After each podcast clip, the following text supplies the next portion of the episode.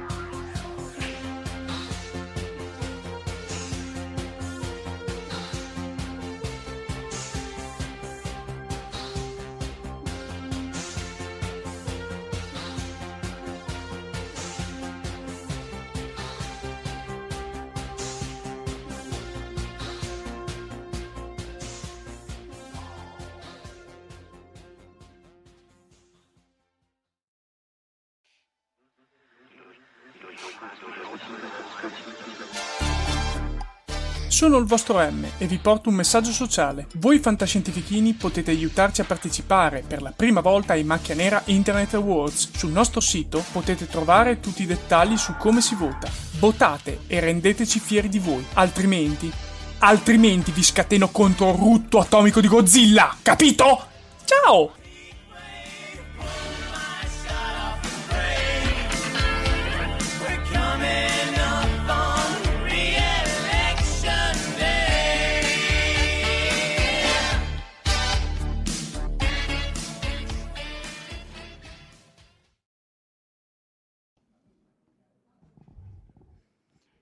Allora, benvenuti a questo incontro serale.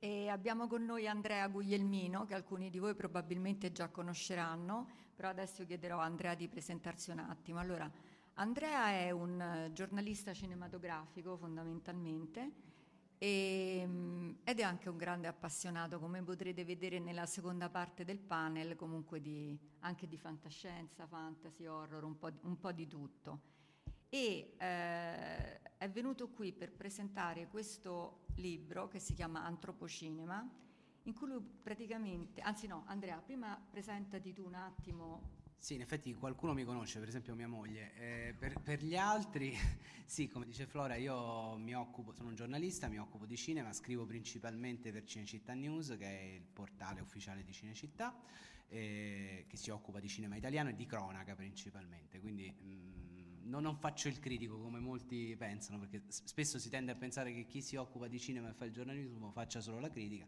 invece no, c'è, c'è anche un altro modo di fare giornalismo cinematografico e questo è il motivo per cui ho scritto questo libro, che in realtà è una raccolta di saggi, che mi è capitato di scrivere per un altro portale, perché poi sull'asse principale ci sono una serie di altre collaborazioni e attività parallele, di cui una forse poi la vedremo, ma ne parliamo dopo.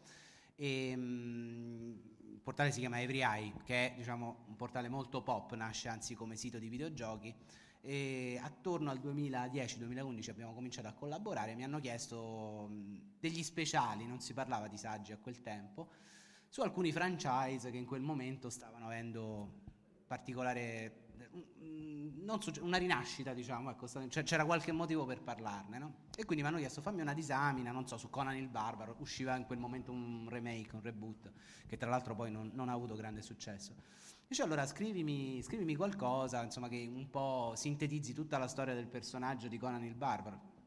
Io mi ha preso abbastanza un colpo perché poi sono tra libri, romanzi, film, serie televisive, poi ho scoperto a cartoni, ce n'era veramente tanto di materiale. E allora dovevo trovare una chiave in qualche modo e abbastanza spontaneamente sono venuti fuori quelli che sono stati i miei studi. Io sono, non, sono antropologo di formazione, nel senso che all'università ho studiato filosofia e studiato, mi sono laureato in storia delle religioni, che è una disciplina antropologica. Che cosa fa la storia delle religioni principalmente? Eh, utilizza le religioni, una disciplina antropologica laica, eh, utilizza le religioni non tanto quelle rivelate quanto quelle delle popolazioni che magari non conosciamo tanto bene, so, mh, l'Africa oppure io ho fatto una tesi sugli indiani d'America ad esempio, eh, e attraverso i loro miti e i loro rituali cerca di ricostruire quella che era la storia culturale di questa società. E allora eh, e lo fa attraverso un, metodo abbastanza semplice, la comparazione, cioè si prendono le varie versioni del mito, che cambia di volta in volta, a seconda di chi lo racconta e soprattutto in quale momento storico lo racconta, si confrontano, eh, si trovano le differenze e attraverso queste differenze si operano delle riflessioni. Faccio un esempio pratico che dovrebbe essere abbastanza familiare agli appassionati di cinema. Nel western gli indiani spesso parlano del grande spirito quando tu vai ad analizzare i miti degli indiani d'America, e la faccio molto semplice perché poi indiani d'America vuol dire mille cose, insomma io mi sono concentrato su alcune tribù particolari, tu noti che nelle primissime versioni del mito non c'è traccia di nessun grande spirito, non esiste. Eh, sono religioni così, hanno dei, dei, delle figure, diciamo, che potremmo definire superumane, neanche divine che rispondono, non so, alla, alla caratteristica del, del, del, classico creatore ozioso che poi insomma, crea l'umanità e poi si, si scorda, oppure l'eroe culturale, vabbè, sono, non vi voglio annoiare. Comunque non c'è il grande spirito.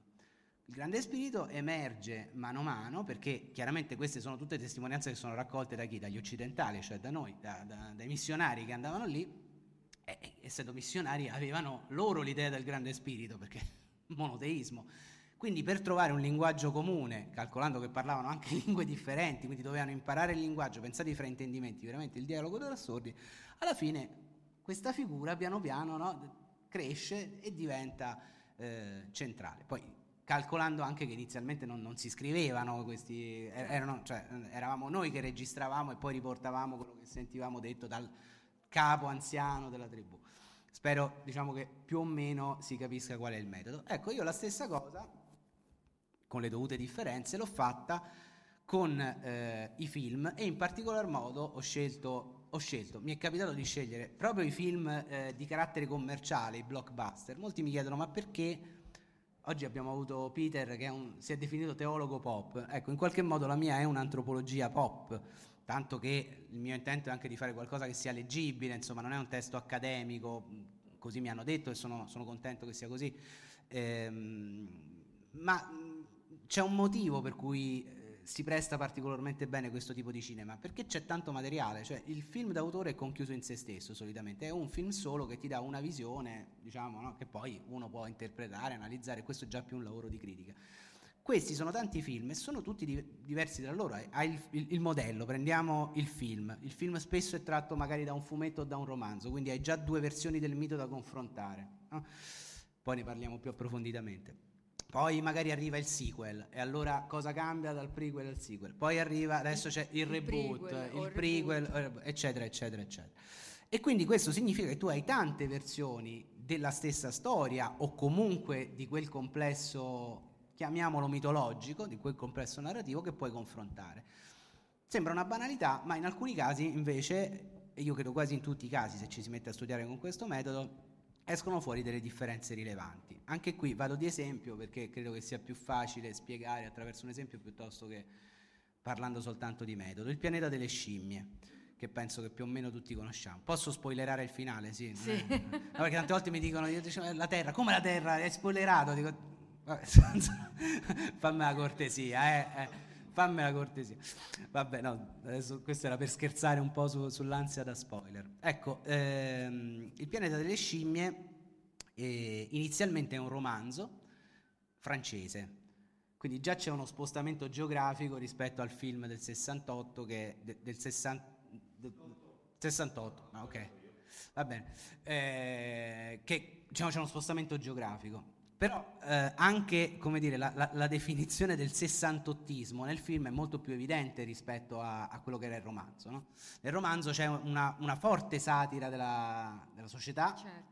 No? È, ed è mh, sì, una distopia, a parte ci sono vabbè, dei cambiamenti mh, derivati da esigenze di budget, per esempio il romanzo si, ha, si, si, ambienta proprio in una città vera e propria, mentre nel film hanno dovuto fare il villaggio perché non avevano i soldi per... però insomma anche questo ci dice qualcosa. E, mh, il romanzo ha una, una complessità diversa eh, e proprio il finale in qualche modo eh, ci, ci, dice come sono cambiati i tempi, no? nel giro di quei pochi anni insomma, tra, che passano tra una versione e l'altra. Tanto nel film c'è la corsa allo spazio, molto forte e molto evidente. Che il romanzo non c'era, sì, è un romanzo di fantascienza, quindi ci sono le astronavi, ma non, è, non, non, non ci si concentra tanto su questo, su questo aspetto. E, e nel film c'è questo finale che nel, nel libro non c'è. Il libro c'è, finisce con un colpo di scena, ma è eh, un colpo di scena che veramente è fortemente antropologico perché eh, il libro è raccontato da due viaggiatori, anche qui fa, faccio, faccio, spoiler, eh, è tutto raccontato da due viaggiatori spaziali che trovano un messaggio in una bottiglia che racconta appunto la storia di quest'altro viaggiatore che è caduto sul pianeta, che ha scoperto essere un pianeta popolato di scimmie evolute, che non è la Terra eh, a un certo punto insomma, chiude la storia e eh, uno dei due viaggiatori dice no ma che, che feste di questo si è divertito, che, che, è una cosa assurda perché, eh, perché non, non, possono esistere gli umani evoluti e quindi si scopre che erano due scimmie evolute a leggere, a leggere questa, questa storia. Divertente insomma, però appunto satirico da un certo punto di vista. E nel film c'è invece questo colpo di scena fortissimo eh, che però ha anche eh, d- dei connotati che sono molto più fortemente pacifisti ed ecologisti, che sono le tematiche del 68, cioè che si sono affermate piano piano e quindi ti dice qualcosa della società che è cambiata no? da, da un passaggio all'altro. Poi questo finale shock, tutta la serie del pianeta delle scimmie se l'è portato dietro anche come un obbligo, cioè tutti i seguiti del pianeta delle scimmie hanno dovuto trovare per forza un finale shock che non sempre era forte come quello del primo episodio, fino all'ultimo, diciamo, l'ultimissima versione, ci fu la versione di Tim Burton per esempio sì. che aveva questo finale forse più vicino a quello del libro, che non si capiva fondamentalmente, cioè era una cosa che non, non si capiva. Eh, tra l'altro quel film io credo che abbia subito fortemente eh, l'influsso del momento storico perché uscì, io mi ricordo che uscì in Italia due giorni prima eh, dell'attentato dell'11 settembre. Era un film tutto basato sulla guerra, sul, sul concetto di guerra, le armi, le scimmie che avevano le armi, eccetera. In due giorni mm, tu, tutto quello che pensavamo sulla guerra è cambiato, quindi mm, forse anche per questo non, non, non è stato, diciamo, poteva, poteva eh, come dire, attecchire un pochino di più invece poi si è perso, dopo si è fatto un altro reboot un po' più commerciale che si è, finalmente si è liberato di questo obbligo del finale del finale shock e comunque funziona, insomma, basandosi poi su altre tematiche che sono quelle un po' più moderne, quindi la, la paura dei virus, così, insomma. Questo è un po' il, il, metodo. Da qui il legame tra antropologia e cinema, il libro si chiama Antropocinema, ha un titolo abbastanza, come dire, e, eh, esplicito da questo punto sì, di vista. La saga, la saga dell'uomo attraverso i film di genere e tu cominci, diciamo, il libro inizia con Jurassic Park. Sì, quello è un gioco in realtà. La saga dell'uomo, intanto partiamo dai dinosauri, quindi la prendiamo mo- molto alla lontana. È un gioco che eh, si basa proprio sulle, sulle due, correnti, due filoni dell'antropologia che sono, diciamo, seguono un po' l'andazzo delle scienze positive, cioè quando andava l'evoluzionismo eh, allora anche l'antropologia si era fatta evoluzionista, il che era, era un limite, nel senso che questo significava presupporre che in qualche modo tutti gli uomini in tutte le parti del mondo hanno un percorso evolutivo e che quelli che non hanno raggiunto lo sviluppo abbiamo raggiunto noi, cioè noi siamo il massimo grado di sviluppo, mh, hanno una cultura a uno stadio precedente, non voglio dire inferiore, ma insomma questo era un po' il concetto che stava dietro la base dell'evoluzionismo in antropologia. Parliamo di antropologia culturale naturalmente, perché poi c'è l'antropologia certo. invece scientifica, misurare le ossa, non è questo il campo, insomma.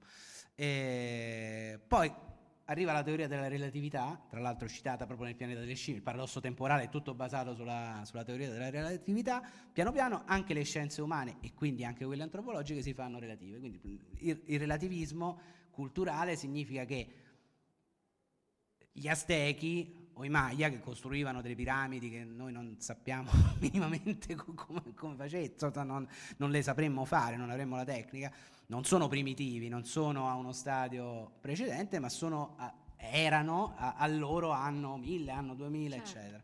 E quindi questo è un po' il... però mh, diciamo che ci ho voluto giocare ironicamente con questo processo evolutivo, perché mi sono reso conto che i saggi che avevo scritto in qualche modo avevano una storia, una trama dietro, quindi ci ho messo Jurassic Park all'inizio perché i dinosauri, poi King Kong, il pianeta delle scimmie, quindi i primati, eh, il passaggio dallo stato di natura allo stato di cultura con Conan il Barbaro, che è tutta una storia di accettazione dell'istituto della regalità, insomma di certe norme, lui è il barbaro che se, se, se ne fregherebbe, proprio non, non, vorrebbe fare il re, ma gli tocca perché... E, e poi Sherlock Holmes, Sherlock insomma, Holmes la, la, ragione aristotelica. E ho, ho chiuso con Star Wars perché mi dava un'idea di futuro, insomma, la fantascienza, la tecnologia, eccetera, ma in qualche modo si, a cerchio si legava anche al passato, cioè Star Wars è proprio forse il più mitologico di tutti, di tutti questi franchise perché si ambienta al tempo del mito, tanto tempo fa in una galassia lontana lontana, cioè potrebbe essere un mito di fondazione, potrebbe essere la, no, la nostra galassia tanto tanto tempo fa o anche un'altra, non ha importanza, cioè è, è, è un'ambientazione atemporale. Tra l'altro in Star Wars ce n'è da dire perché eh, si muove proprio come un mito, cioè cambiando, ehm, adattandosi di volta in volta al momento in cui viene ri, eh, riproposto e forse uno dei primi casi nella storia del cinema in cui grazie alle tecnologie c'è un cambiamento proprio effettivo, cioè se tu vedi le versioni originali dei film sono diverse rispetto a quelle che poi sono state ritoccate, io parlo soprattutto della trilogia originale, anche perché questo libro di qualche anno fa, quindi non c'era ancora spazio per Rogue One, non, non, non li avevo ancora visti, e il risveglio della forza.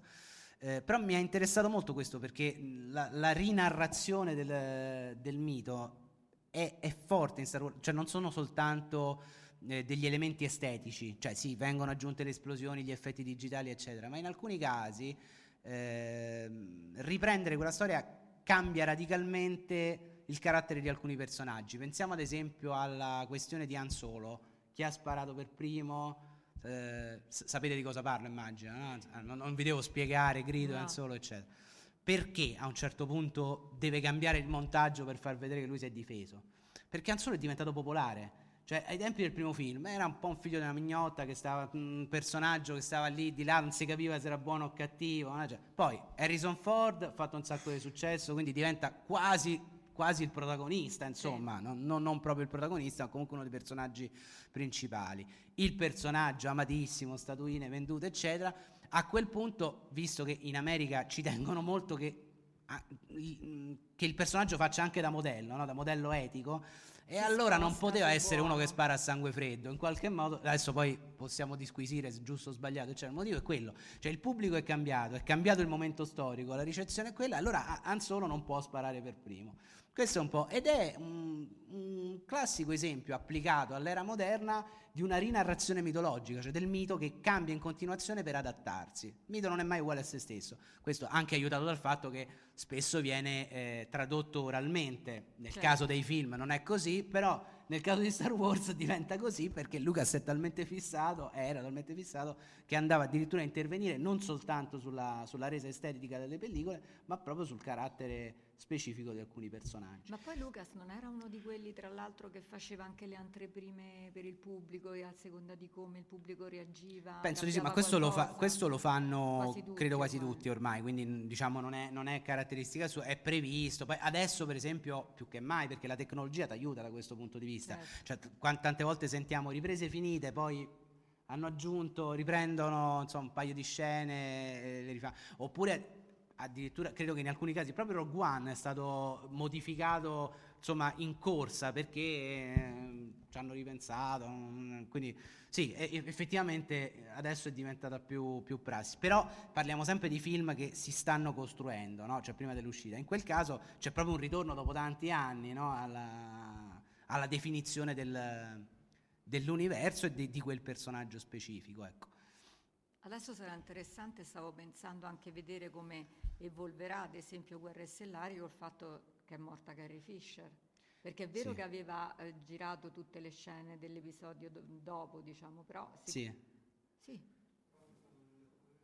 Eh, sì, sì, sì, no, que- quello, però so che era, so, diciamo che è quello che sappiamo tutti, che era prevista una, sua, una presenza del personaggio molto forte anche nell'episodio successivo, esatto. quindi adesso la grossa domanda è la ricostruiranno al computer, adesso c'è questo momento... Che... Sì, diciamo poi vedremo, sì. Questo poi se lo fa o meno, diciamo da, dall'ottica mia mi interessa relativamente, mi interessa di più il, il problema della, della riesumazione del, dell'attore defunto, che è stata una cosa di cui si è parlato parecchio, anche proprio in relazione a Rogue One, perché c'era... Esatto, il Grand, Grand Moff Tarkin eh, ricostruito. E bah, la cosa che a me mi, mi, mi interessa da questo punto di vista è che è un problema di percezione dal punto di vista antropologico, cioè è una questione di percezione, nel senso che fa strano rivedere un attore ricostruito in maniera realistica, ma mh, nell'arte figurativa noi ricostruiamo costantemente i volti e, e, i corpi di personaggi che sono morti da tempo, cioè abbiamo rappresentato il Cristo in un sacco di modi diversi e non fa così strano, ma senza andare a scomodare quel tipo di arte.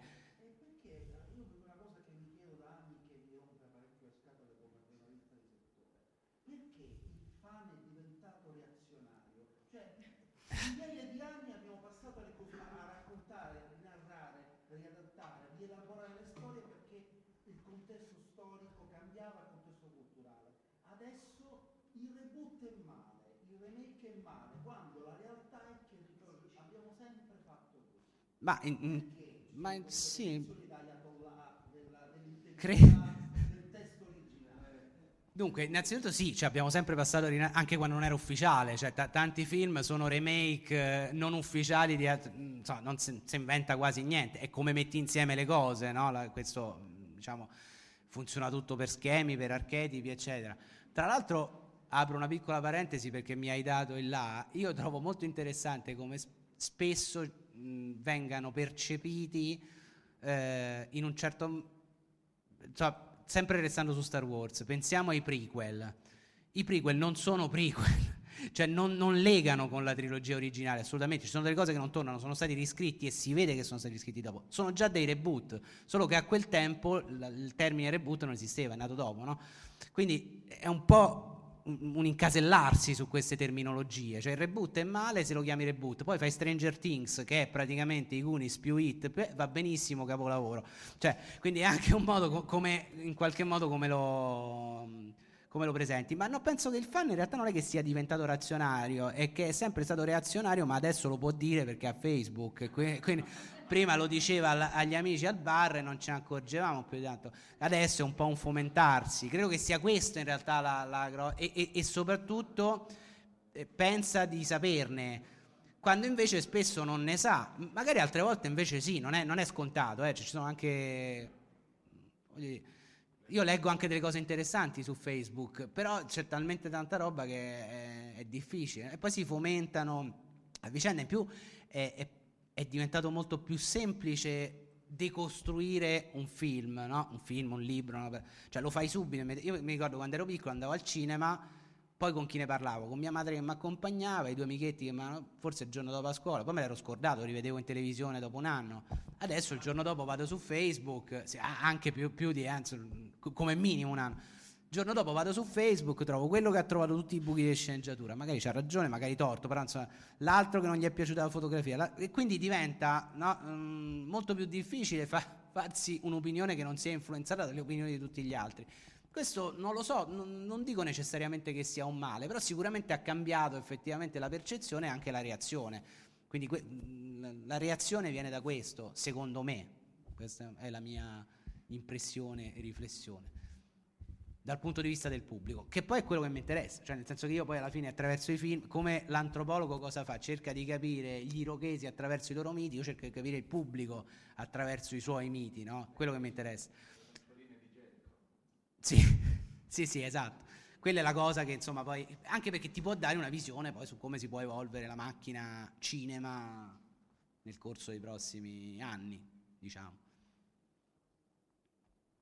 Per quanto riguarda King Kong, l'ultimo che pensi? Beh, l'ultimo King Kong, allora, no, perché c'è, c'è un, anche nel libro un piccolo saggio su, su King Kong Infatti. che ehm, vabbè, è, è, fortemente interessante dal mio punto di vista perché è proprio lo, diciamo, uno dei, dei, punti focali della, dell'antropologia moderna, cioè la, l'incontro-scontro tra la natura da una parte e la cultura dall'altra. No? È, è, il vivere, il costruirsi la cultura è, che è in direzione della vita, no? cioè c'è un campo, che ci faccio quel campo? Lo devo arare perché devo sopravvivere, devo mangiare, no? questo è il discorso vado nell'isola di King Kong perché? Perché devo fare i soldi, perché poi devo, devo, costruire il mio sistema capitalistico basato sul cinema o sul petrolio a seconda delle versioni. E, ehm, in tutto questo loro, loro, noi, gli occidentali che vanno sulla, sull'isola del Teschio, trovano un re, quel king che si perde in italiano ma ha un significato. In italiano, quando, quando insomma, chi non è anglofono percepisce questo King Kong come un suono culturale, come se fosse bingo bongo, no? sì. tanto che c'era Celentano che faceva bingo bongo. bongo. Invece King ha un significato molto forte, no? molto esplicito, che non c'è nell'ultimo, è Kong School Eyes senza King, perché è una specie di Kong Begins. E trovano un re che è eh, l'ultimo rappresentante della sua specie, perché c'è solo lui. Mm, il suo problema è il problema dell'eredità non ha, non ha, una compagna con cui accoppiarsi, quindi non, non, non, avrà figli, si innamora del primo essere femminile che gli capita a tiro, eh, con cui però non... no, non cioè tecnicamente... È, è, per questo che è così... Per questo è così incazzato, no? Cioè, nel senso, sarei nervoso anch'io al posto suo. In più sono venuti a, a rompere le scatole al mio regno, quindi mh, mm, si fa incatenare per amore di, que- di questa povera disgraziata. Eh? E, e, poi succede quello che succede, no? e, che è un, un po' lo, lo, vediamo anche beh, nel, andare nel, nel, a casa di un altro e, e, non calcolare quello che succede se tu non, non, non, quantomeno non cerchi di conoscerlo, no? di rispettare le sue regole. E, nell'ultimo Kong questa, la parte della, della storia d'amore non c'è, è tutto un film di guerra, quella forse è la parte più interessante eh, c'è l'aspetto della regalità e anche questo concetto della, insomma, del, dell'unicità dell'esemplare Kong. Ci sono gli scheletri, c'era anche molto nel film di Peter Jackson, ci sono gli scheletri delle scimmie che sono venute prima di lui.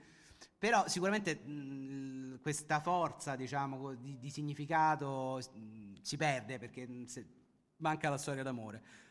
È un film divertente, fa bello il concept design, cioè la scimmia ancora più grande, puntano molto sul, sul sublime kantiano. In, in quel, caso il, il, paragone lo faccio con Godzilla, con il recente Godzilla, che tra l'altro, insomma, come dire, si rivela essere ambientato nello stesso universo, quindi i due si picchieranno prima o poi, più, più prima che poi. Però eh, Godzilla faceva una scelta di eh, rappresentazione Mm, caotica della paura, cioè Godzilla non si vede quasi mai per intero, si vede forse alla fine, tu mm, stai in mezzo al casino, che è una scelta interessante perché se stai in mezzo all'attentato terroristico non stai a vedere che ti spara in faccia, cerchi di scappare, vedi il casino, vedi braccia che volano, eccetera, o in mezzo al tornado, insomma, in mezzo certo. al pericolo.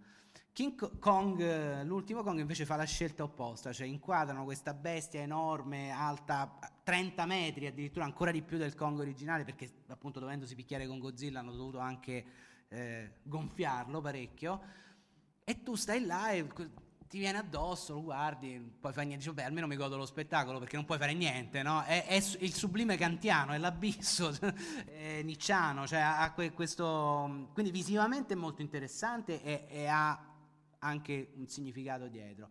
Eh, dal punto di vista del, del, plot è un po' più povero.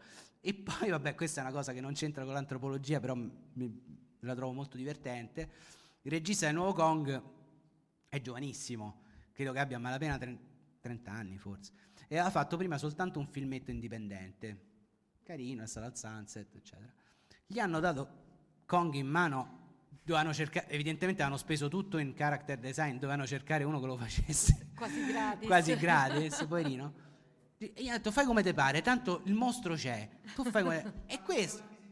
Sì, e questo... Se, no, ma questo si è trovato in mano King Kong, quindi so, come se domani mi dicono oh, fai guerre stellari, dice però lo ambientano negli anni 70, giusto? Perché oggi non lo puoi ambientare perché ci sono i satellitari, non certo. è credibile che c'è l'isola, nessuno... Ci ambientano negli anni 70. Cazzo, King Kong e gli anni 70, ci metto tutto quello che mi piace, quindi ci mette Apocalypse Now, eh, i Black Sabbath, eh, gli hippie, le foto eh, etnologiche perché c'è la fotografa, lei che fa... È come i bambini che stanno soli a casa e si fanno il panino con tutto quello che gli piace, il salame, la Nutella, le Smarties, eccetera. Quindi è un po' pesantino da questo punto di vista. Questo è un giudizio personale eh, cinematografico, però insomma questa è un po' la, la mia... Per me il, il Kong, eh, chiaramente a parte quello originale, più fedele al concetto è proprio quello di Peter Jackson perché proprio c'è questa regalità che, che sta là, insomma, si capisce che il tema è quello. Insomma.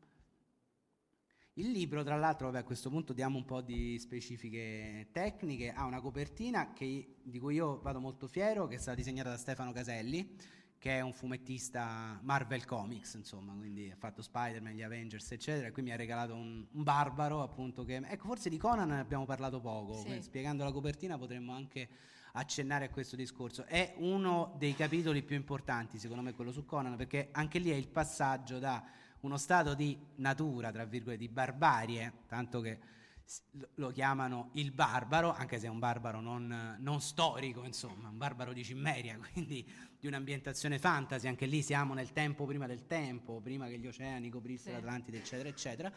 E, ehm, però il problema di Conan è esattamente questo, cioè lui è, è così, cioè sta, sta, lo dice spesso, no? anche nei romanzi, cioè a me mi interessa, fa, fare a botte, eh, fare sesso, le donne, il vino, la carne rossa, basta, questa è la mia vita e sono contento.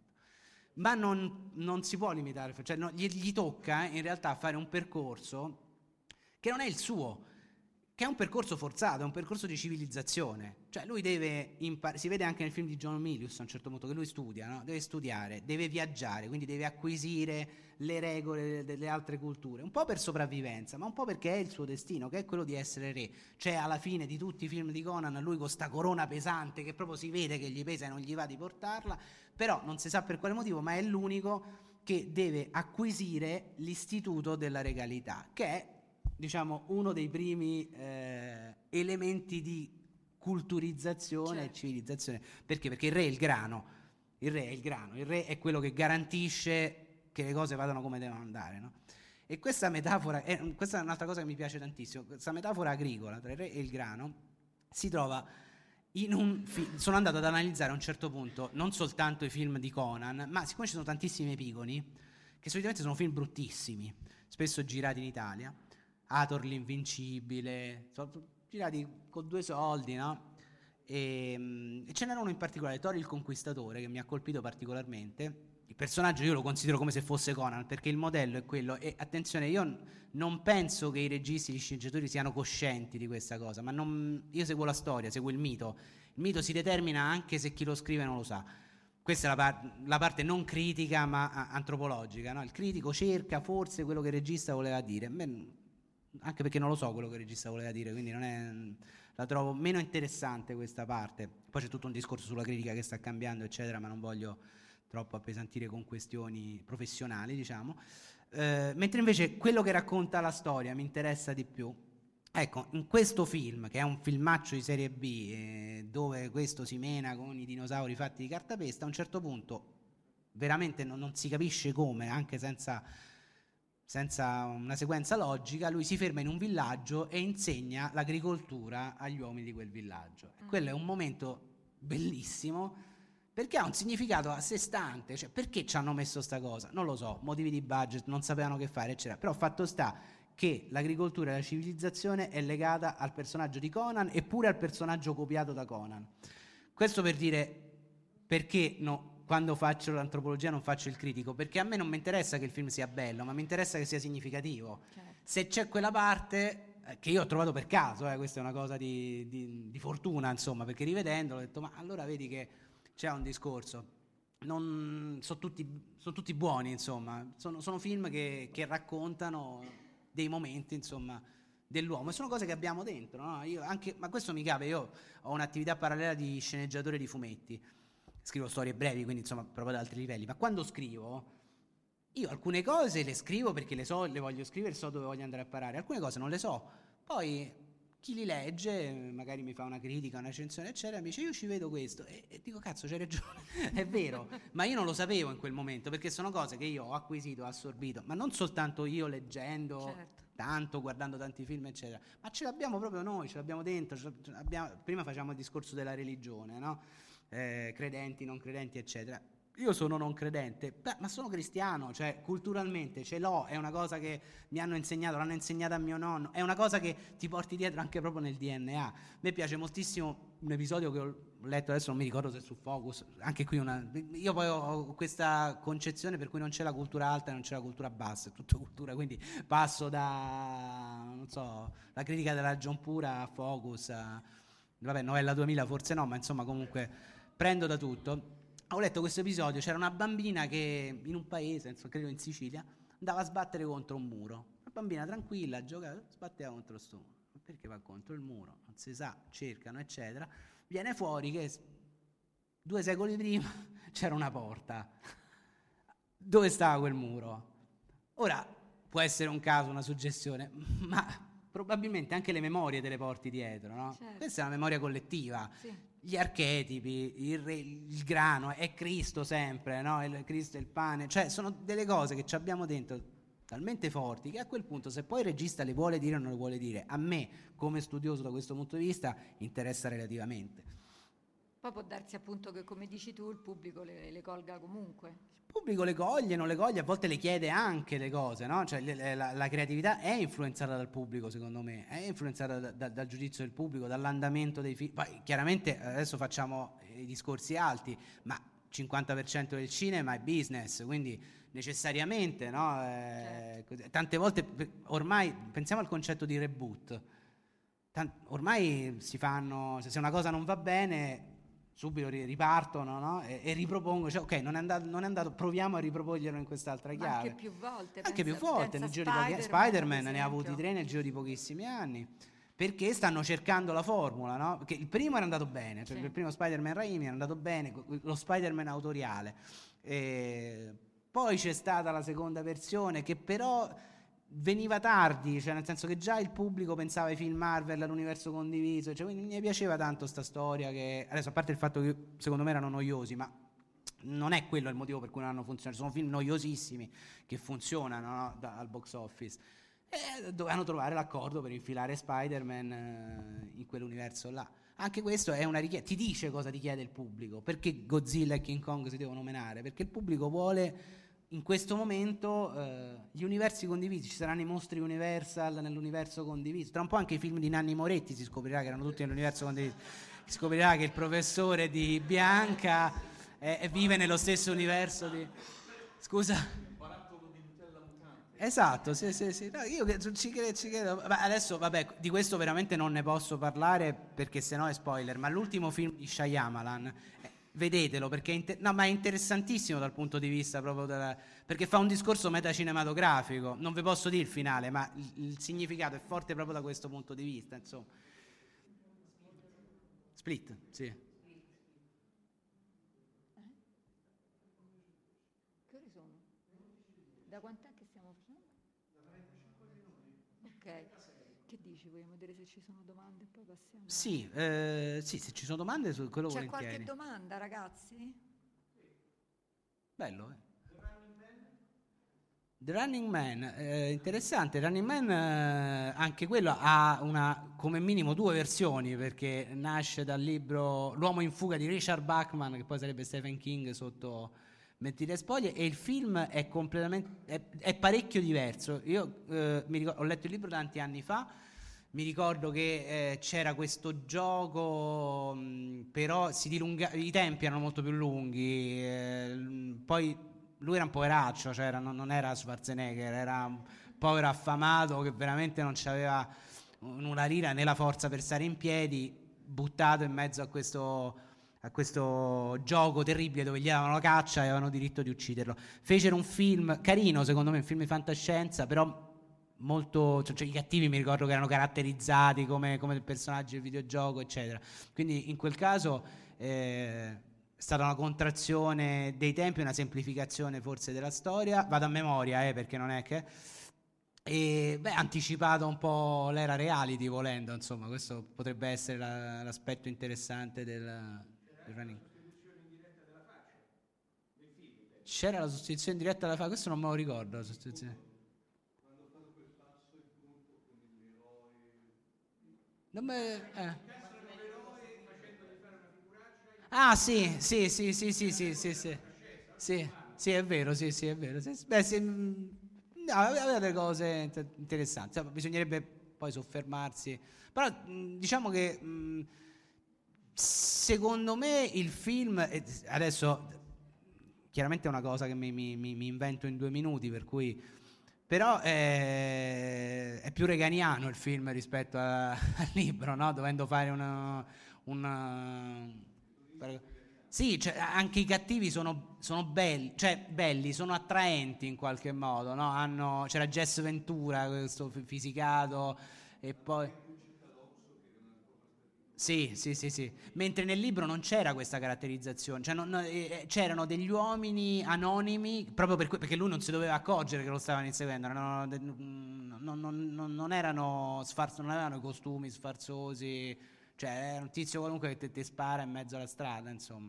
Quindi in questo senso... Sì. E poi mh, il libro, la matrice era comunque eh, lugubre comunque, cioè, c'era Stephen King nel libro, anche se era Richard Bachman, era, però eh, mi ricordo c'è l'incubo molto, una scena dell'incubo molto forte. Il film è un film più di fantascienza, violento nel concetto, ma non c'era violenza grafica, no? anche perché era una cosa che poi voleva essere commercializzabile, probabilmente ci fecero un videogioco, non credo che abbiano mai fatto action figures, però insomma...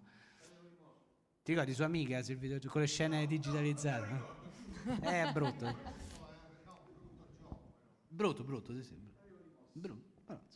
La, la, fantasia faceva il resto. Eh, altra parentesi sul libro, c'è la prefazione di Gianni Canova, che è un critico, insomma, abbastanza quotato, se vi piace, e poi ha vinto un premietto il libro, premio Domenico Meccoli, quindi qualcuno l'ha riconosciuto come valido. di valore, come valido, insomma. Questo mi fa piacere dirlo perché ne sono contento. Fanno sempre piacere i premi. Sì, sì, fanno piacere. Non sono la cosa più importante, no. però quando arrivano fanno piacere. Che è un premio, diciamo, di, insomma, di settore collegato a chi scrive di cinema. Di.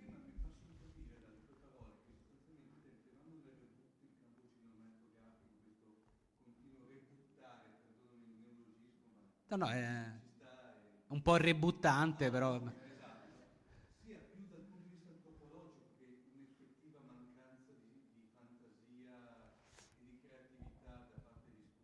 Ma guarda, in realtà cioè, gli elementi sono sempre di più, più, di uno. Da un punto di vista pratico, io mm, me lo spiego con un motivo abbastanza semplice, che poi non è, non è un'idea mia, insomma, sono studi che ho letto. Il problema è che adesso tutto è molto più veloce. Tutto, la produzione, la distribuzione, la fruizione, pensiamo a Netflix, clicchi, vedi, vado vedere un'altra cosa, intanto gioco al computer, casino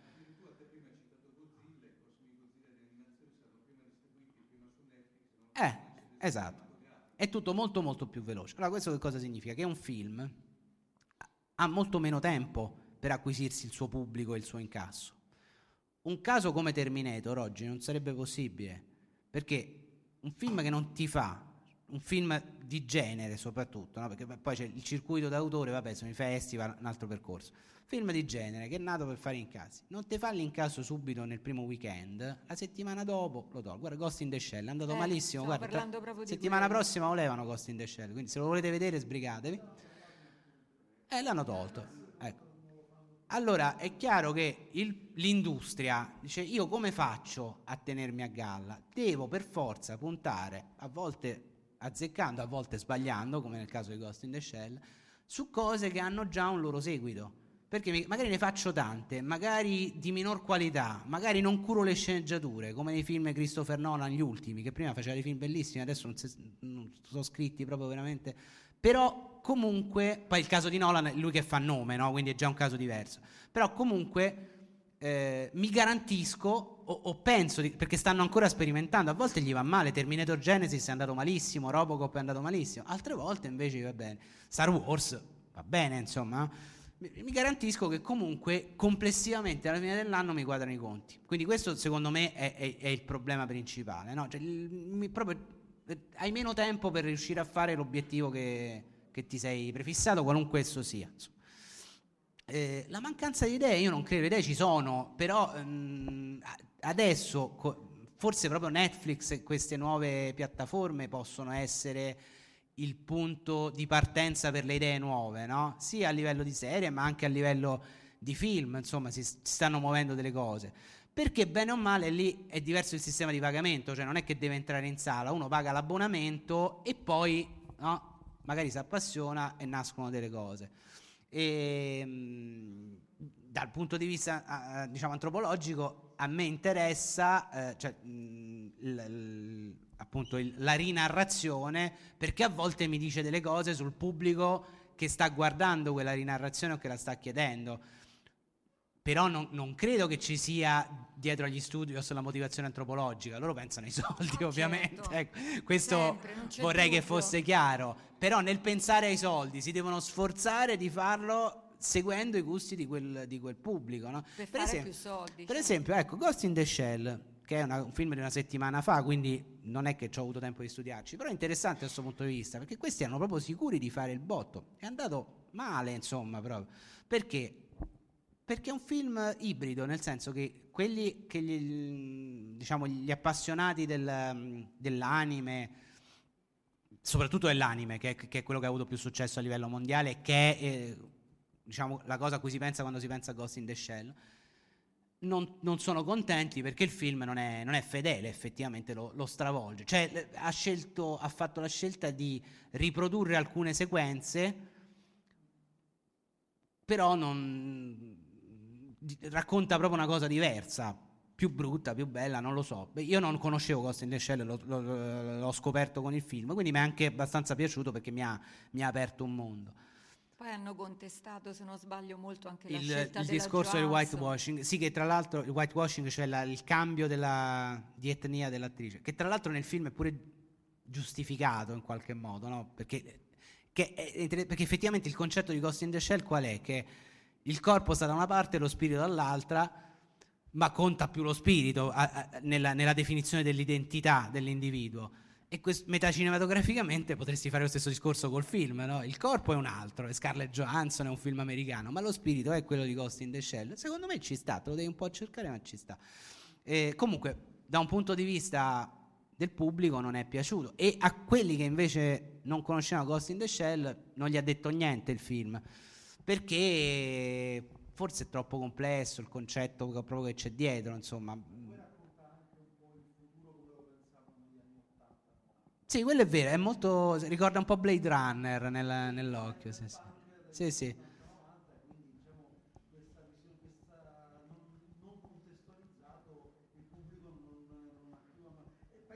Sì, non, non ha attecchito, insomma.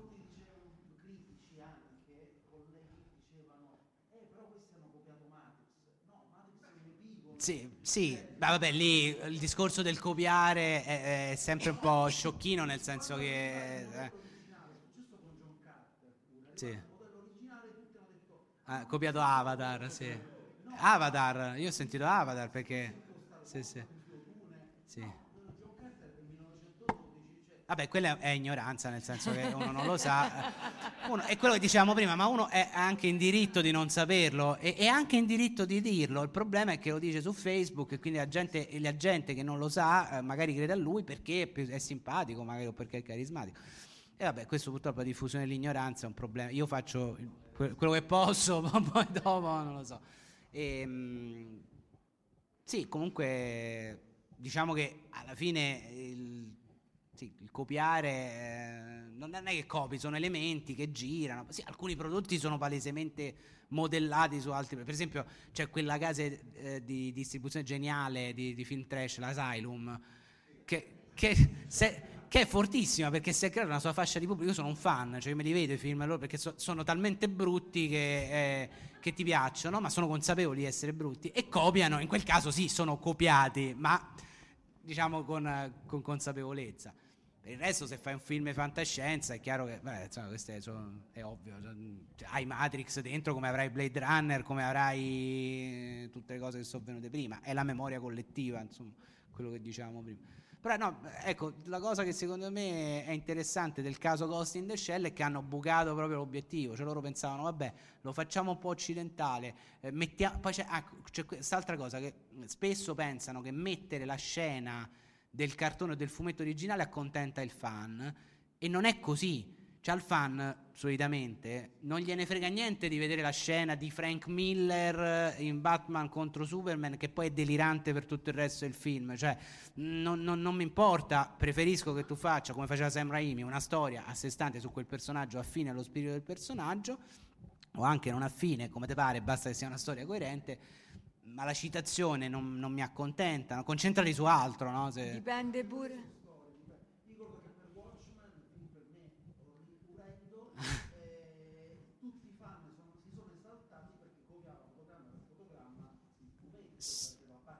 Troppo, nel senso, anche i dialoghi copiava, quindi era insostenibile. Certo. Sì, ma infatti Watchmen è un film di nicchia, poi comunque tutto sommato, no? non è un film di cui poi hanno fatto seguiti. Beh, però c'era Matthew Good che anche se era biondo... Ah, c'era diverse cose belle, per esempio la sequenza di titoli di testa è molto bella. Sì, bella, bellissima la prima. E basta. Solo quello, doveva fermarsi là. Cambia, cambiava un po' il finale, eh, questo pure è interessante, cambiava il finale perché c'era stato l'11 settembre, quindi il polipone non... non eh, allora l'hanno fatto un po' più...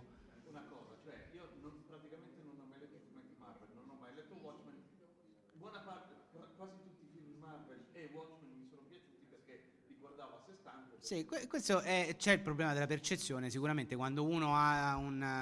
Eh, quello che dicevo io di Ghost in the Shell, non avendo mai visto niente, l'ho, l'ho goduto più... Fe- però ci sono dei film che sono inguardabili comunque anche se non hai mai letto niente, eh. Cioè, ci sono dei film che proprio io credo sono inguardabili. No, non, niente è inguardabile, tutti hanno diritto di guardare quello che vogliono. Però, secondo me, film come The Man of Steel non ci si capisce niente, sia che tu conosca Superman, sia che tu non lo conosca. Cioè, è un film dove dove sono i guai a seguire Superman, non, non Superman andare... Cioè, ti puoi accontentare se cerchi una cosa proprio es- estremamente superficiale, che va pure bene, insomma, ecco, questo non...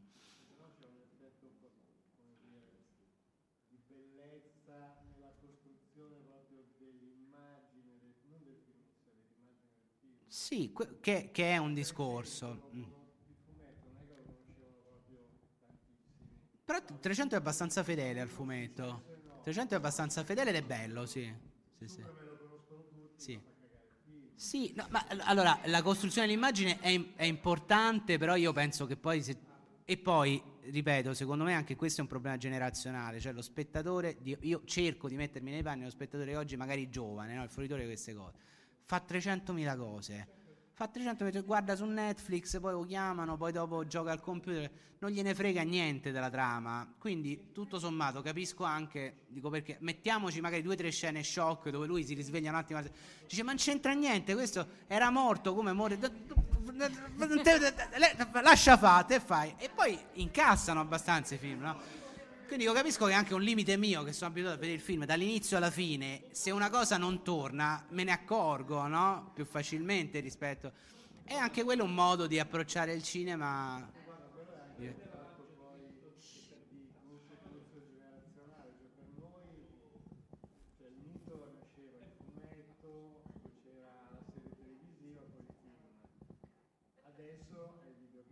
Certo. Sì, non so, ma adesso sono pensati insieme tante volte, no? Sì, sì, sì.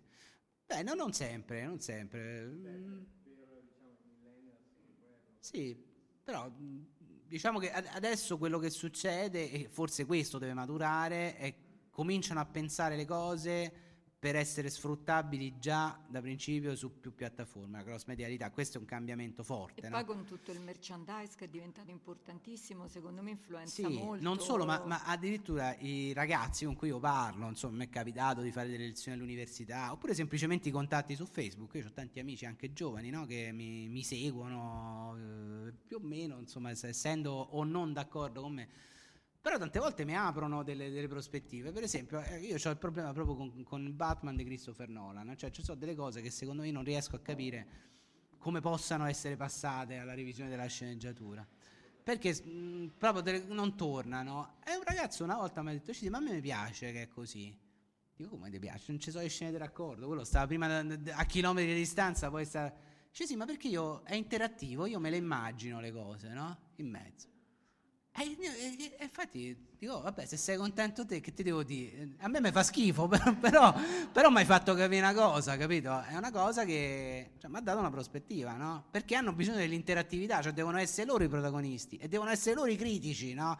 Devono, il giorno dopo devono dire, no, questo è bello, questo è brutto, con più o meno competenza. Poi qualcuno impara, altri no. Però insomma è interessante, è una, è una percezione diversa del cinema. Per me se, se, la trama non è chiara, non è chiara, è brutto, è brutto. Per loro no, vabbè, ma non è un buco, ma non, poi perché lui Batman ha fatto così, poi è andato, poi nel fumetto c'è scritto che quello non era Batman, era Superman vestito da Batman. Nel videogioco spiegano, dico vabbè, fumetto il videogioco. Io che sono uno che ha letto tanti fumetti e anche videogiocato tanto, no?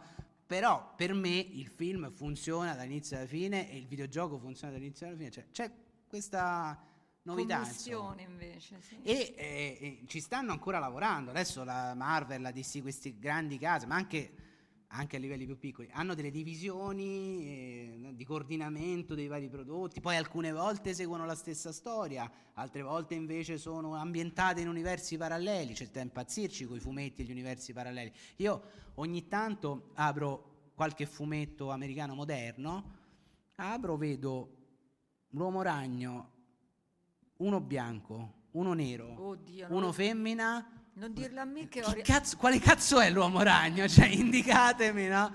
Però per loro invece è una... perché poi si incontrano e poi si menano nello spazio. Io, Però... io provai a rileggere Superman e sono stata talmente iellata di beccare in edicola quello con i quattro con Superman. i quattro Superman. Però voglio dire, non fare. è una critica, cioè non è che lo dico come critica. Perché... Eh. Sì, sì, sì.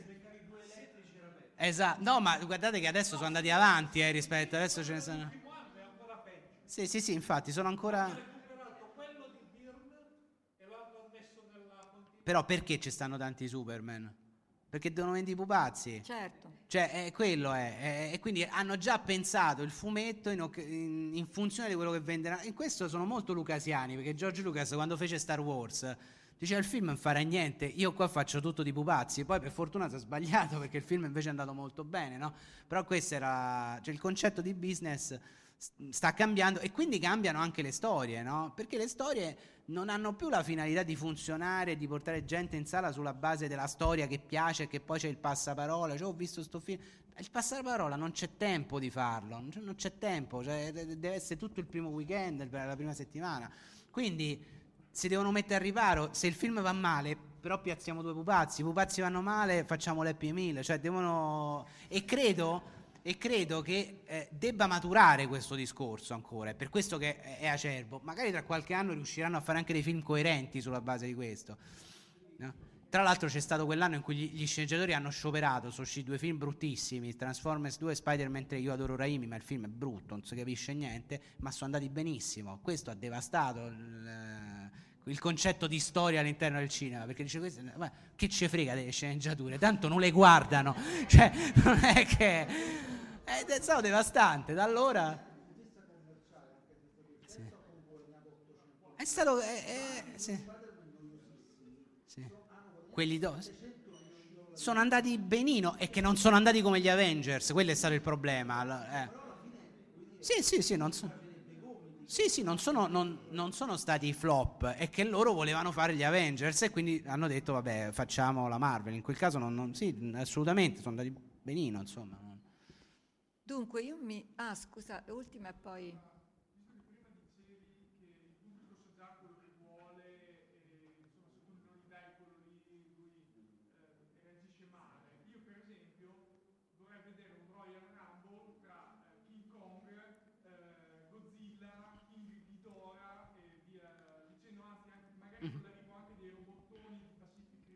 ma credo che si stiano muovendo in, quel, in, que, in quella direzione.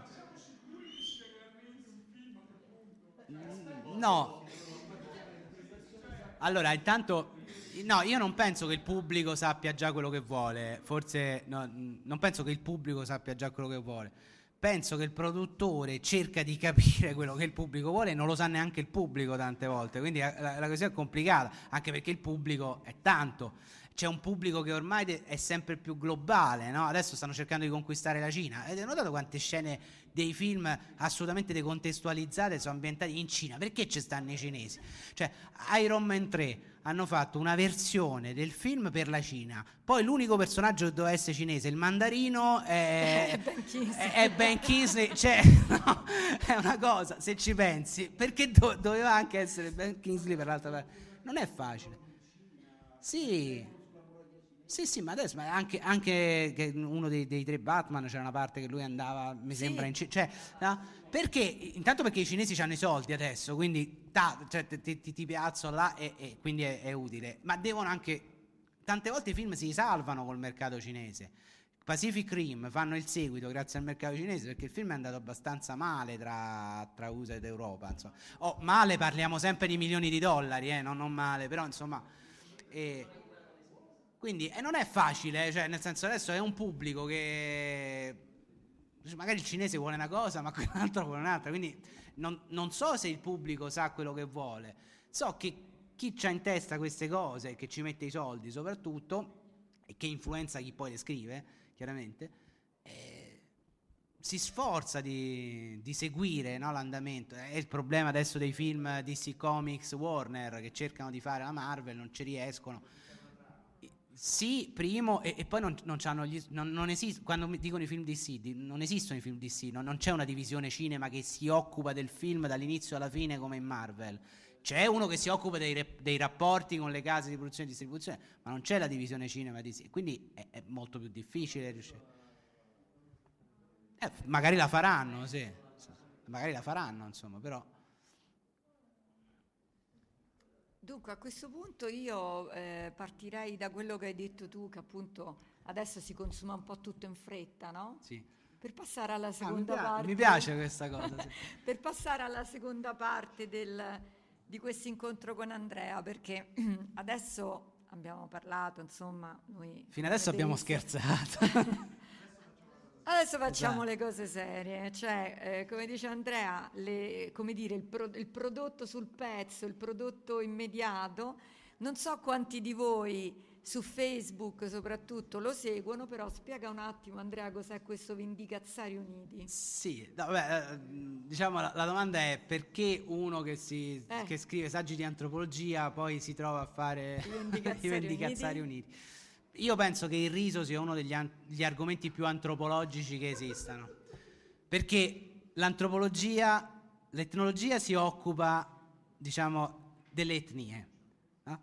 l'antropologia si occupa dell'uomo, cioè di quello che ci caratterizza come esseri umani, e sono degli argomenti universali, cioè la morte, tutti dobbiamo morire, la necessità di nutrirci, di fare l'amore quando è possibile e gli umori corporei, tutti sudiamo, tutti piangiamo, tutti, le donne hanno tutte le mestruazioni, eccetera, e l'uomo ride. Il riso è uno degli argomenti antropologici più importanti. E io sono uno che ama molto ridere e, e, e in questa prospettiva nasce questa cosa che adesso vedrete, che è difficile da spiegare. Questo è il logo, ha acquisito una certa popolarità su Facebook, ma ne acquisirà ancora di più grazie a voi che condividerete poi i contenuti. Ed è un, un, progetto collettivo di cui io mi considero più che il creatore il curatore, cioè sono quello che gli ha dato una forma, gli ha dato un logo, cura la parte grafica, la parte redazionale, ma arriva dai suggerimenti di tutti quelli che partecipano al gioco dei Vendicazzari Uniti, insieme a degli amici, dei colleghi in particolare. È nato in maniera molto spontanea, cioè stavamo alle proiezioni stampa e abbiamo cominciato a dire queste cose, insomma, non so se vedete bene. E, e io già facevo vignette, perché... ecco. E così, insomma, è nata l'idea di graficizzarle. Sono, come vedete, molto, molto realizzate col Photoshop, insomma, tra montaggio, con una tecnica de, da collage molto semplice. Sono iniziate per ridere tra di noi. E poi hanno avuto l'effetto che state, che state adesso voi... Io non vedo quello che c'è dietro.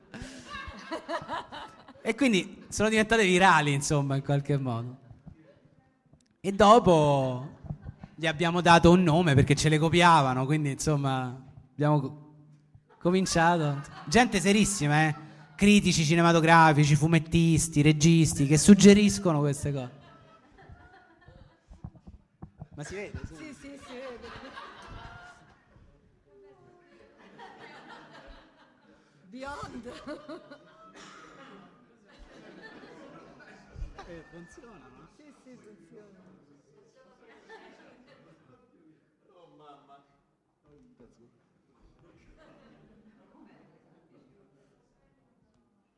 Questa è una selezione, eh? Sono tantissime le vendicazzate. Io ne realizzo una al giorno, tranne nei weekend. E c'è un sito www.vendicazzariuniti.com che vi invito a visitare, la pagina Facebook Vendicazzari Uniti, anche su Twitter e su Instagram siamo sbarcati. E, essendo un progetto, diciamo così, senza fini di lucro, è molto importante la condivisione.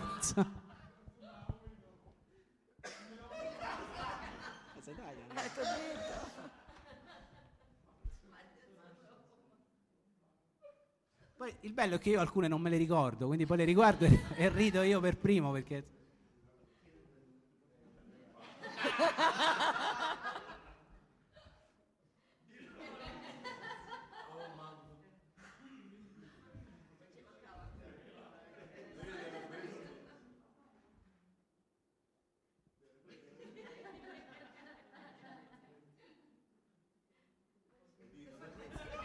questa è la prima vendicazzata ufficiale. La, la, la prima, diciamo che. E chiaramente Vendicazzari viene da Vendicatori, Vendicatori Uniti. È, era il periodo. Su Tor, insomma, abbiamo cominciato. Siamo un gruppo.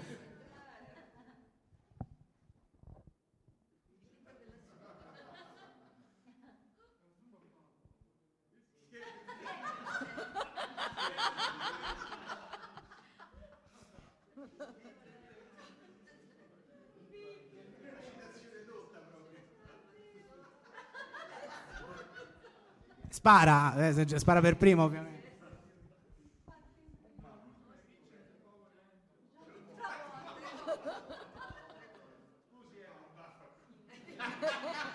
Ah, questa è un'inedita, eh, questa è lunedì la metterò.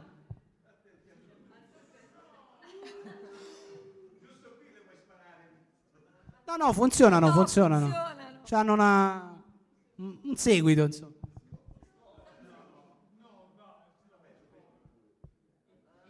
Questo è attuale. Cerchiamo sempre di stare sul pezzo, sui film che escono.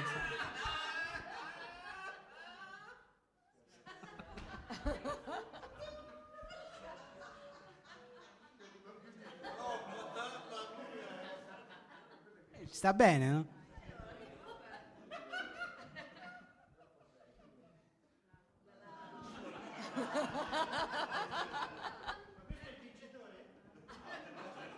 Sì, sì, sì, è vincitore.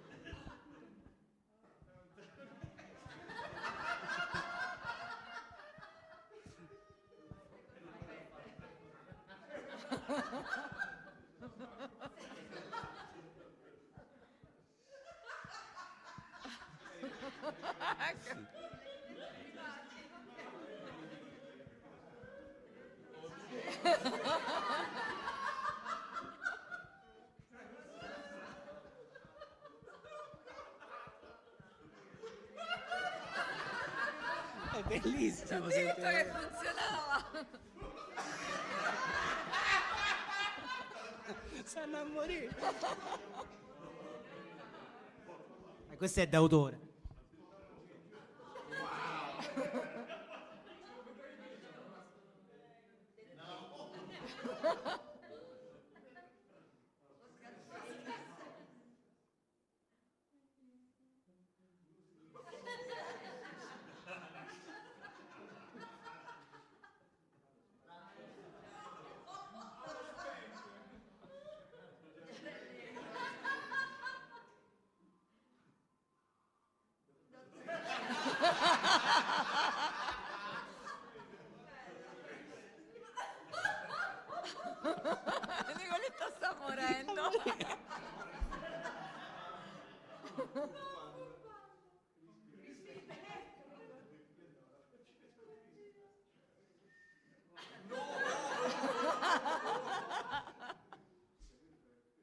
Questa è volgarotta.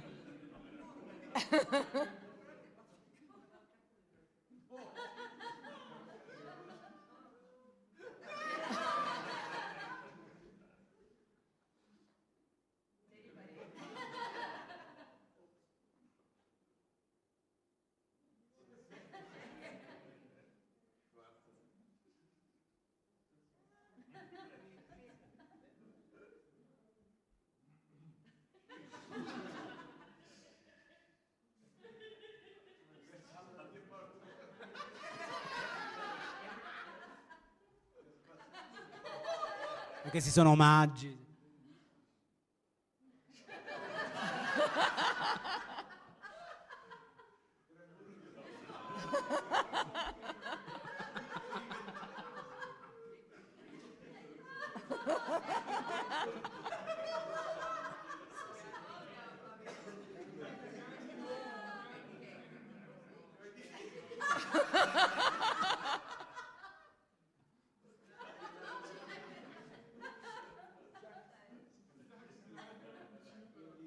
Questa è complessa. Father in the sky. Sì, poi alcune sono alcune sono più raffinate, ma insomma...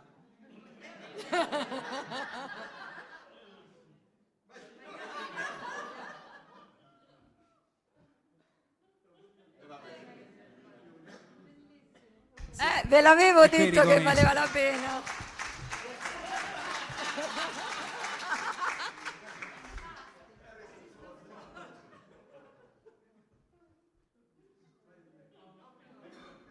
L'esperienza a rullo è particolarmente interessante, perché tanto se uno non le capisce, poi va vanno avanti. E questo è molto attuale.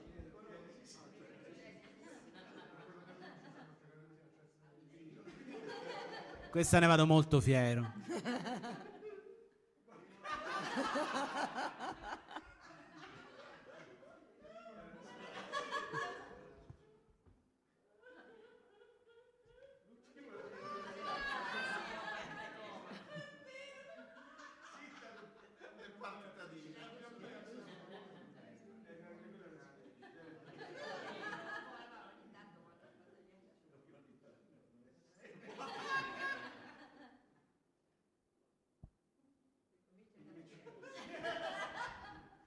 Come vedete accanto ci sono i nomi degli autori perché io ci tengo molto all'aspetto comunitario, cioè è, è una cosa e siete invitati anche voi a suggerire, mi potete contattare su Facebook, a me direttamente, se no sulla pagina dei Vendicazzari.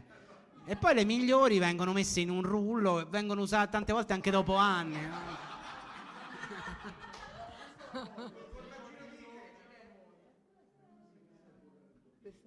Eh, questo è un po' sì.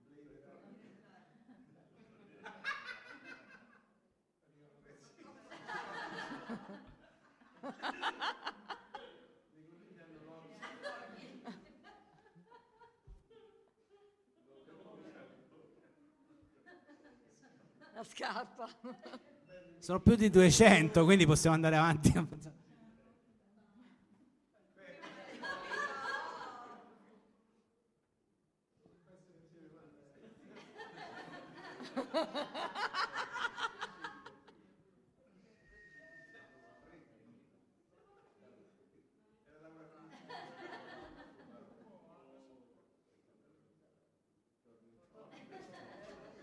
Questa che sia una delle ultime.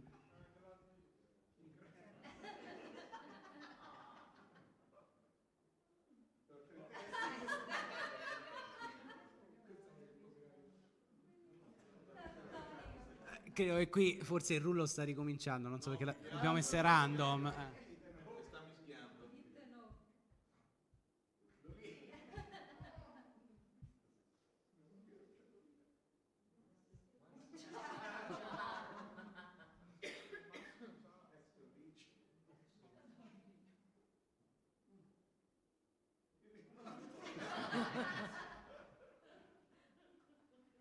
Sì, poi... Questa... Alcune si basano sul gioco di parole, ma è l'effetto grafico no, che funziona. Cioè, ti si visualizzano in testa.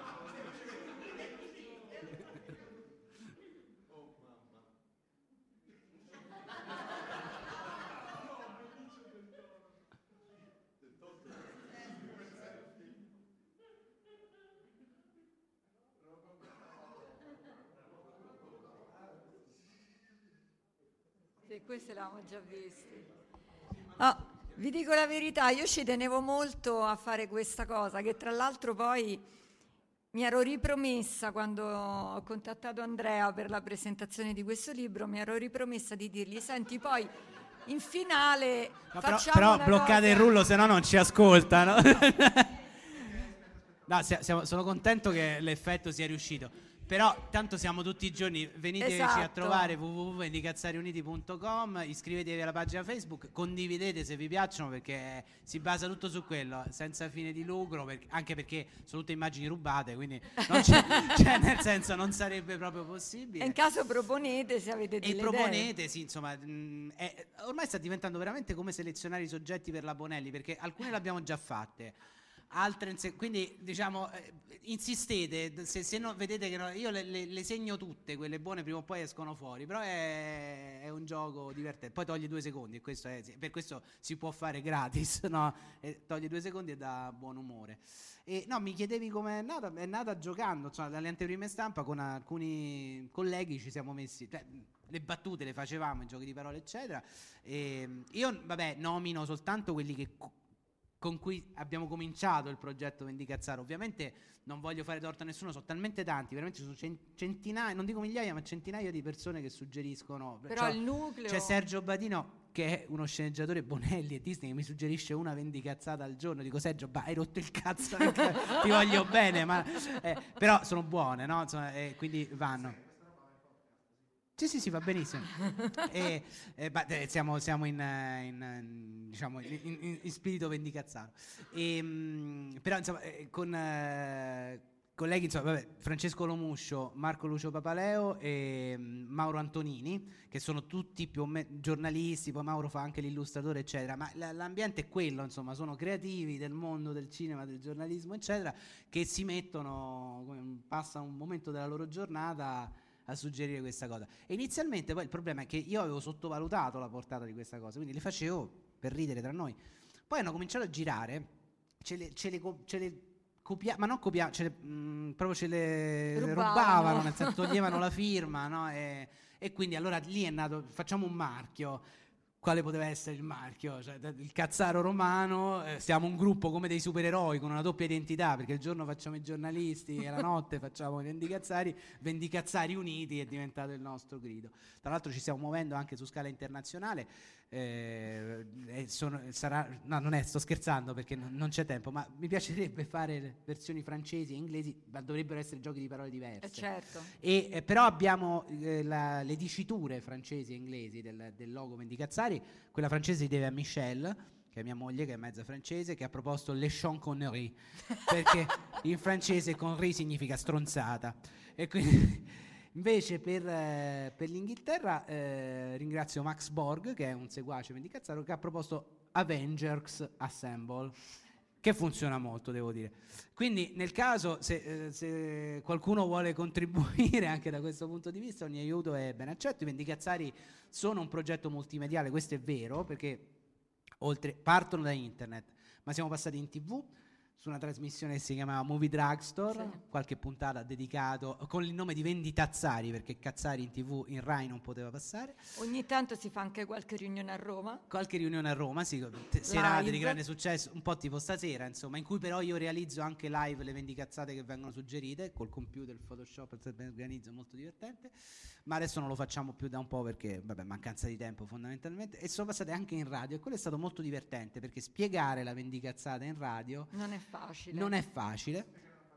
E come spiegare per Z? E allora ho, ho, deciso di fare le vendicazzate radiofoniche, cioè diventano degli sketch interpretati tutti da me, chiaramente faccio varie voci e esce fuori il Questa gioco di parole. mi mancava. Sì, tra l'altro ci sarà un'ospitata vendicazzata, uh, vendicazzara uh, avanti tutta con la trasmissione di Radio Caos tra un paio di settimane, ma tanto poi sul sito diremo tutto. Insomma. Io vi invito a seguirli perché devo dire la verità, insomma, per me sono dei momenti di break, perché ne pubblicano uno al giorno, sono dei momenti di break dal lavoro che ci vogliono ogni tanto. Quindi. Ne vorrei fare di più, ma non ce la faccio fisicamente Eh, perché devo certo. anche, poi, devo anche lavorare un Non po'. puoi insomma. fare solo il Eh. vendicazzaro nella vita. No, purtroppo no, anche perché na- ancora nessuno mi paga per farlo, però insomma, non ancora. Se qualcuno insomma si vuole proporre. No, io sto pensando, mi piacerebbe pubblicare un libro con le vendicazioni, c'è il problema dei diritti delle immagini, perché sono Certo. elaborate ma sono chiaramente rubate. Stavo pensando di fare una cosa per beneficenza, mm, ci sto pensando, insomma. non mm, mettere crowdfunding, eccetera. Sì? Perché Sono proprio rigidi? Sono proprio Vabbè.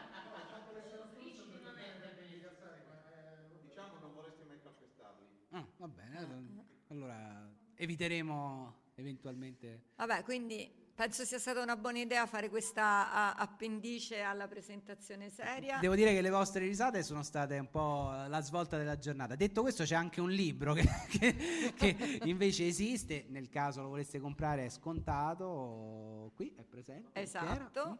Ed è in vendita al banchetto di DS1, quindi lo trovate qui fuori. L'editore Golem Libri, tra l'altro, è anche lui Sì. molto bravo, insomma, ragazzo serio, un vero editore, cioè non, non un, eh, una copisteria mascherata da editore che ha bisogno di supporto perché insomma effettivamente è piccolo, sta facendo veramente tutto il possibile per Sì, promuoverlo. poi sinceramente io l'ho letto in anteprima perché Andrea me l'ha mandato molto tempo fa, molti mesi fa, eh, quindi eh, appunto già eravamo in contatto, ma dopo averlo letto gli ho proprio chiesto se voleva venire a presentarlo perché io eh, lo, lo- lo trovo molto ben scritto e molto interessante, un po' come dicevo anche oggi del libro di Peter, cioè è comunque un modo diverso di vedere cose che conosciamo già, un altro- un- un'altra angolazione. Sì, l'obiettivo è quello, insomma, tornando brevemente a Antropocinema e chiudiamo, il mio obiettivo non è tanto fare veramente l'antropologia pop, cioè non, non, mm, l'idea è che chi lo legge poi si riguarda questi film e li vede sotto un'ottica diversa. Mi hanno Esatto. detto che funziona e questo mi ha fatto molto piacere. insomma. Benissimo, grazie mille Andrea. Grazie, grazie a tutti.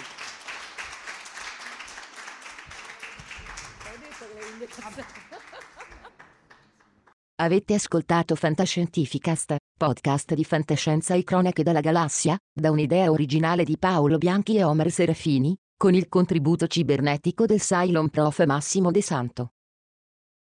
Potete seguirci ed interagire con noi sul nostro sito www.fantascientificast.it, su Facebook alla pagina Fantascientificast, su Twitter sul profilo Chiocciola Fantascicast, sul nostro canale Telegram t.me barra Fantascientificast, sulla nostra community Telegram t.me barra FSC Community. Se siete particolarmente timidi potete utilizzare la vecchia, cara e affidabile posta elettronica, scrivendoci all'indirizzo redazione chiocciolafantascientificast.it.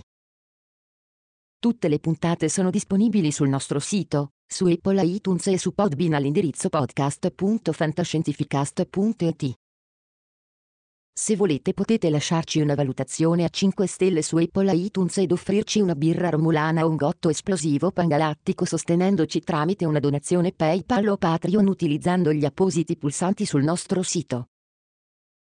Fantascientificast è una produzione amatoriale, non si intende infrangere alcun copyright, i cui diritti appartengono ai rispettivi detentori. Nessun byte e nessun tribolo sono stati maltrattati durante la produzione di questo podcast. L'equipaggio di Fantascientificast vi augura lunga vita e prosperità e vi dà appuntamento alla prossima puntata lungo la rotta di Kessel. Settimo simbolo inserito nel computer. Blocco 1 pronto. Blocco 1 posizionato. Potenza erogata 23%.